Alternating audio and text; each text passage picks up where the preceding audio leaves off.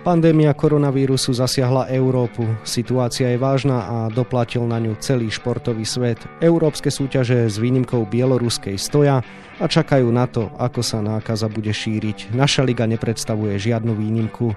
Práve o scenároch, ktoré sa núkajú v našej najvyššej súťaži, bude dnešný podcast Denika Šport a športovej časti Aktualit Šport.sk. Príjemné počúvanie vám od mikrofónu želá Vladimír Pančík.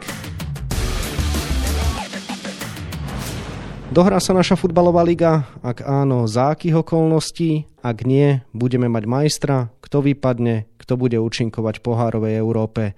To sú otázky, ktoré sa dnes pýtajú fanúšikovia, no a na ktoré nepoznáme odpovede.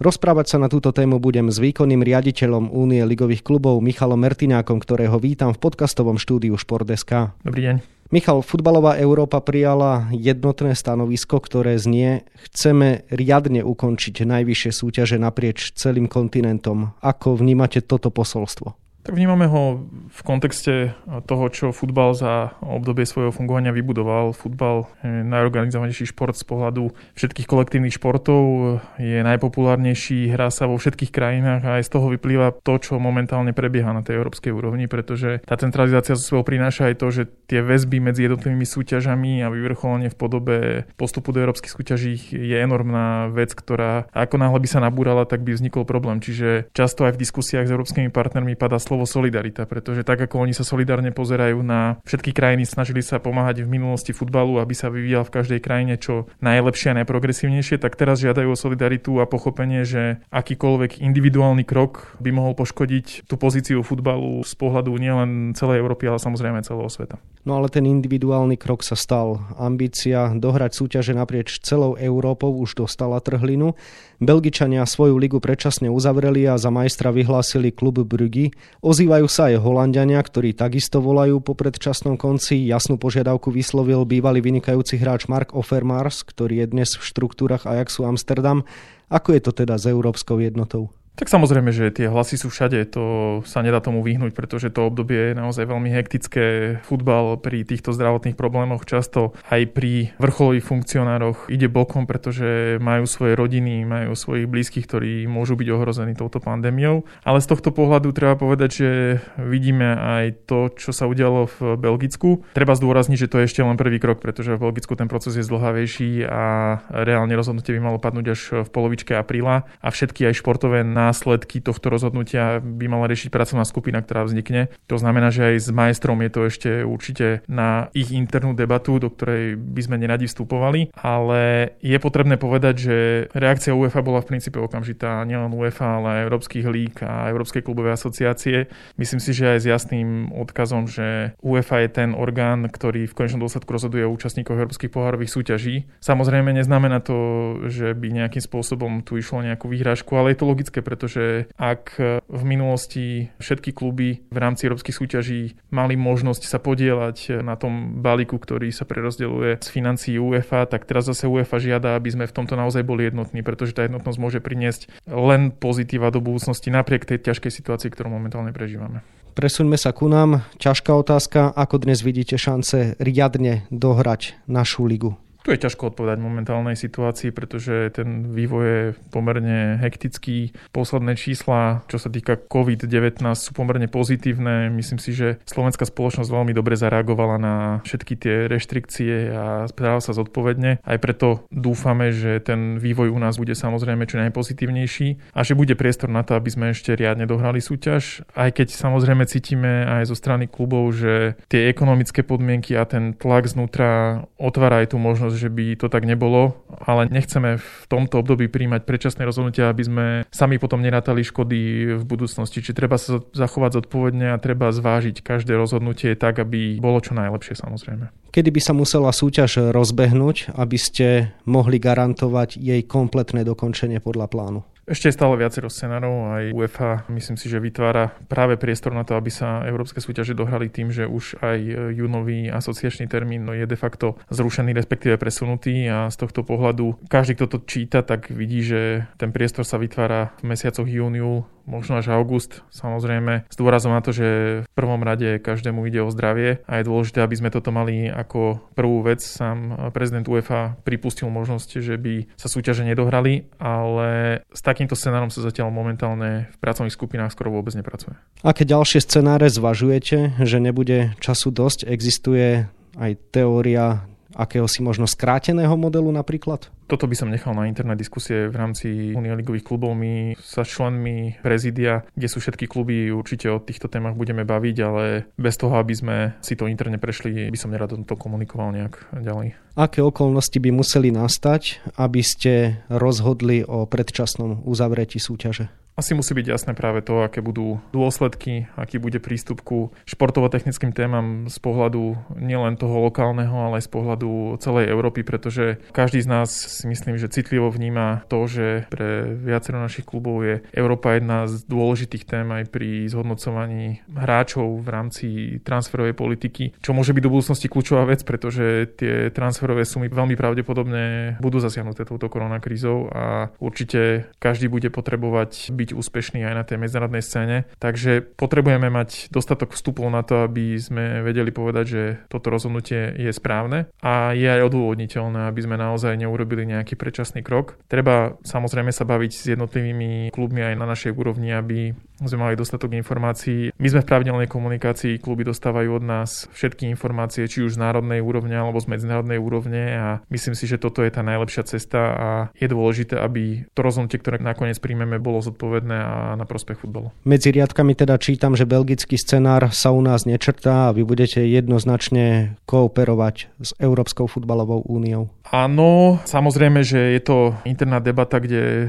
si vypočujeme všetky názory a hlasy, ale aj na poslednej videokonferencii Európskych líg bolo pomerne jasne komunikované aj z pohľadu nás, aj ďalších líg, že potrebujeme v tomto smere mať jasné informácie, aký ten vývoj má byť, aj aké sú očakávania, pretože ten tlak samozrejme zo strany nielen klubov, ale aj verejnosti je logický a každý by chcel mať informácie, akým spôsobom sa bude postupovať ďalej. Myslím si, že tie najbližšie týždne budú rozhodujúce preto, aby sme vedeli povedať, že áno, dáva nám to ešte šancu nejakým spôsobom rozumným, tak aby to dávalo zmysel všetkým ligové súťaže dohrať. Takže verím, že v horizonte naozaj tých dvoch, troch týždňov budeme v tomto smere múdrejší a budeme vedieť aj e, reálne zaujívať stanovisko ku tomu, aby sa naozaj súťaže v Európe rozbehli. Pristavme sa pri katastrofickom scenári, nemôžeme vylúčiť nič. Slovenská liga sa nedohrala. Čo ďalej? Belgičania vyhlásili majstra. Urobili by ste tak aj vy, ak by ste museli súťaž predčasne uzavrieť a možno k tomu teda aj ďalšia podružná otázka, ako by ste určili účastníkov európskych pohárov a vypadol by vôbec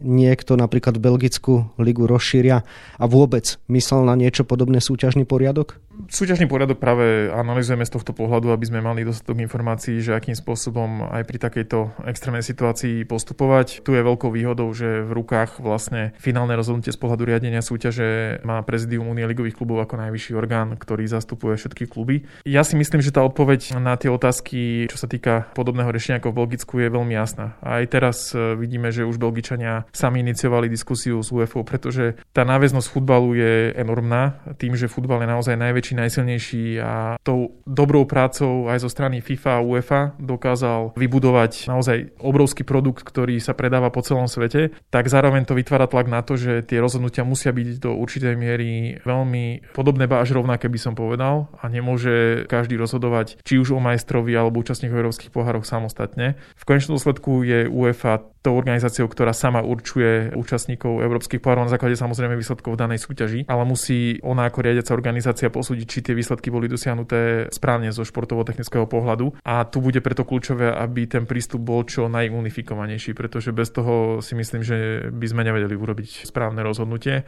Aj toto je jedna z tém, ktorú preberáme a o ktorej sa bavíme, pretože nechceme to mať v tej pozícii ako iné športy, kde práve takéto kontroverzné rozhodnutia spôsobili samozrejme aj interne zlú diskusiu a nie práve najlepší dojem z toho, ako sa to ukončilo a preto toto rozhodnutie musí byť naozaj dobre zvážené, vyargumentované aj v súlade s tým, čo budú robiť európsky partnery. Takže správne chápem, že by ste si, čo sa týka rozhodnutia o udelení majstrovského titulu alebo vypadávajúcich, nechali poradiť od odporúčaní UEFA. Ani nie, že poradiť. Myslím si, že tam je dôležité zdôrazniť to, že ten postup by mal byť v jednotlivých krajinách, e, ak nie je veľmi podobný, tak rovnaký. Samozrejme, že každá krajina môže robiť svoje vlastné rozhodnutia. Tam je toto jednoznačné. UEFA nejakým spôsobom samozrejme neprikazuje nejaké rozhodnutie. Napriek tomu ten apel na to, aby ten postup bol jednotný a aby sme brali do úvahy, že oni sú tým, kto rozhoduje európskych pohárových súťaží, myslím si, že znie úplne jasne. Čiže to musíme zobrať do úvahy, keď sa rozhodujeme o akýchkoľvek športovo-technických dôsledkoch ukončenia sezóny.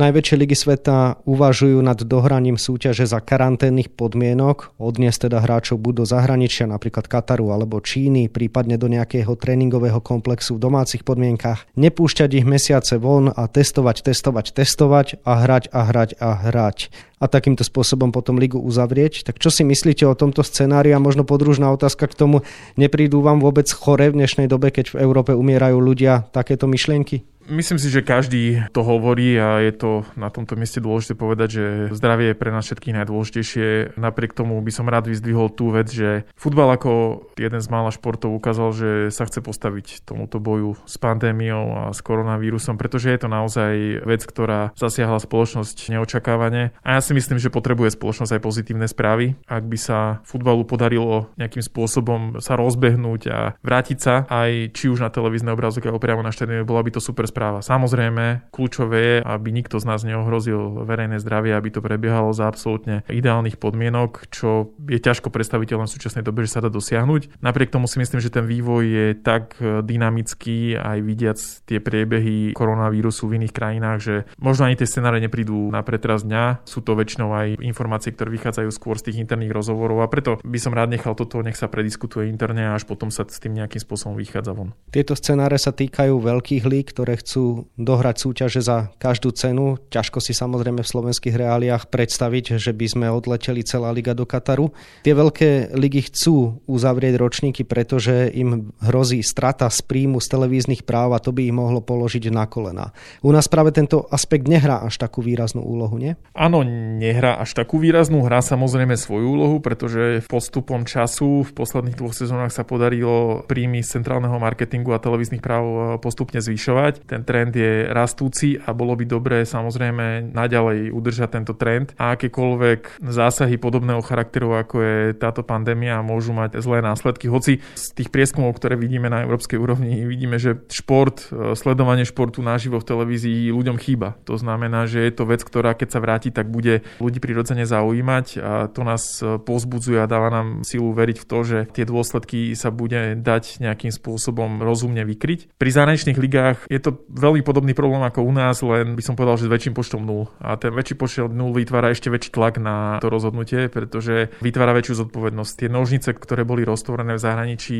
môžu mať pri takejto kríze veľké dopady a to si uvedomujú všetci. To znamená, že teraz aj preto volajú po koordinálnom prístupe a po solidarite zo všetkých strán, pretože akýkoľvek krach na jednotlivých úrovniach by znamenal, že futbal dostane ránu, ktorá môže byť veľmi nebezpečná a môže ten futbal veľmi zle zasiahnuť. Čo dnes z ekonomického pohľadu najviac trápi zase naše kluby? Tak my sme robili dotazníkový prieskum s klubmi a chceme v tom pokračovať ďalej. Máme záujem vyzbierať všetky validné ekonomické dáta preto, aby sme zistili, že čo vlastne najviac naše kluby trápi. V súčasnosti treba povedať, že najkľúčovejšia vec, ktorou sa zaoberajú všetky kluby a ktorá je pre nás podstatná, je dohoda s zamestnancami klubu, ale to znamená, že každý klub zamestnáva nejaký objem ľudí. Sú to už ako pomerne veľké spoločnosti, ktoré zamestnávajú veľmi veľa ľudí, ak do toho narátame všetkých trénerov mládežnických, tých, ktorí sa točia okolo všetkých kádrov z pohľadu vedúcich mústiev, masérov, trenérov, fyzioterapeutov, čiže naozaj je to ekonomicky už veľká sila a z tohto pohľadu potrebujú teraz kluby, aby z tej druhej strany prišlo pochopenie, pretože ak chceme spoločne túto krízu prežiť, tak musíme spoločne pridať všetci ruku k dielu. To znamená, že každý ten klub má svoje individuálne spôsoby financovania, svoje individuálne možnosti, ako naplňa rozpočet a teraz práve je ten čas, aby všetci preukázali, že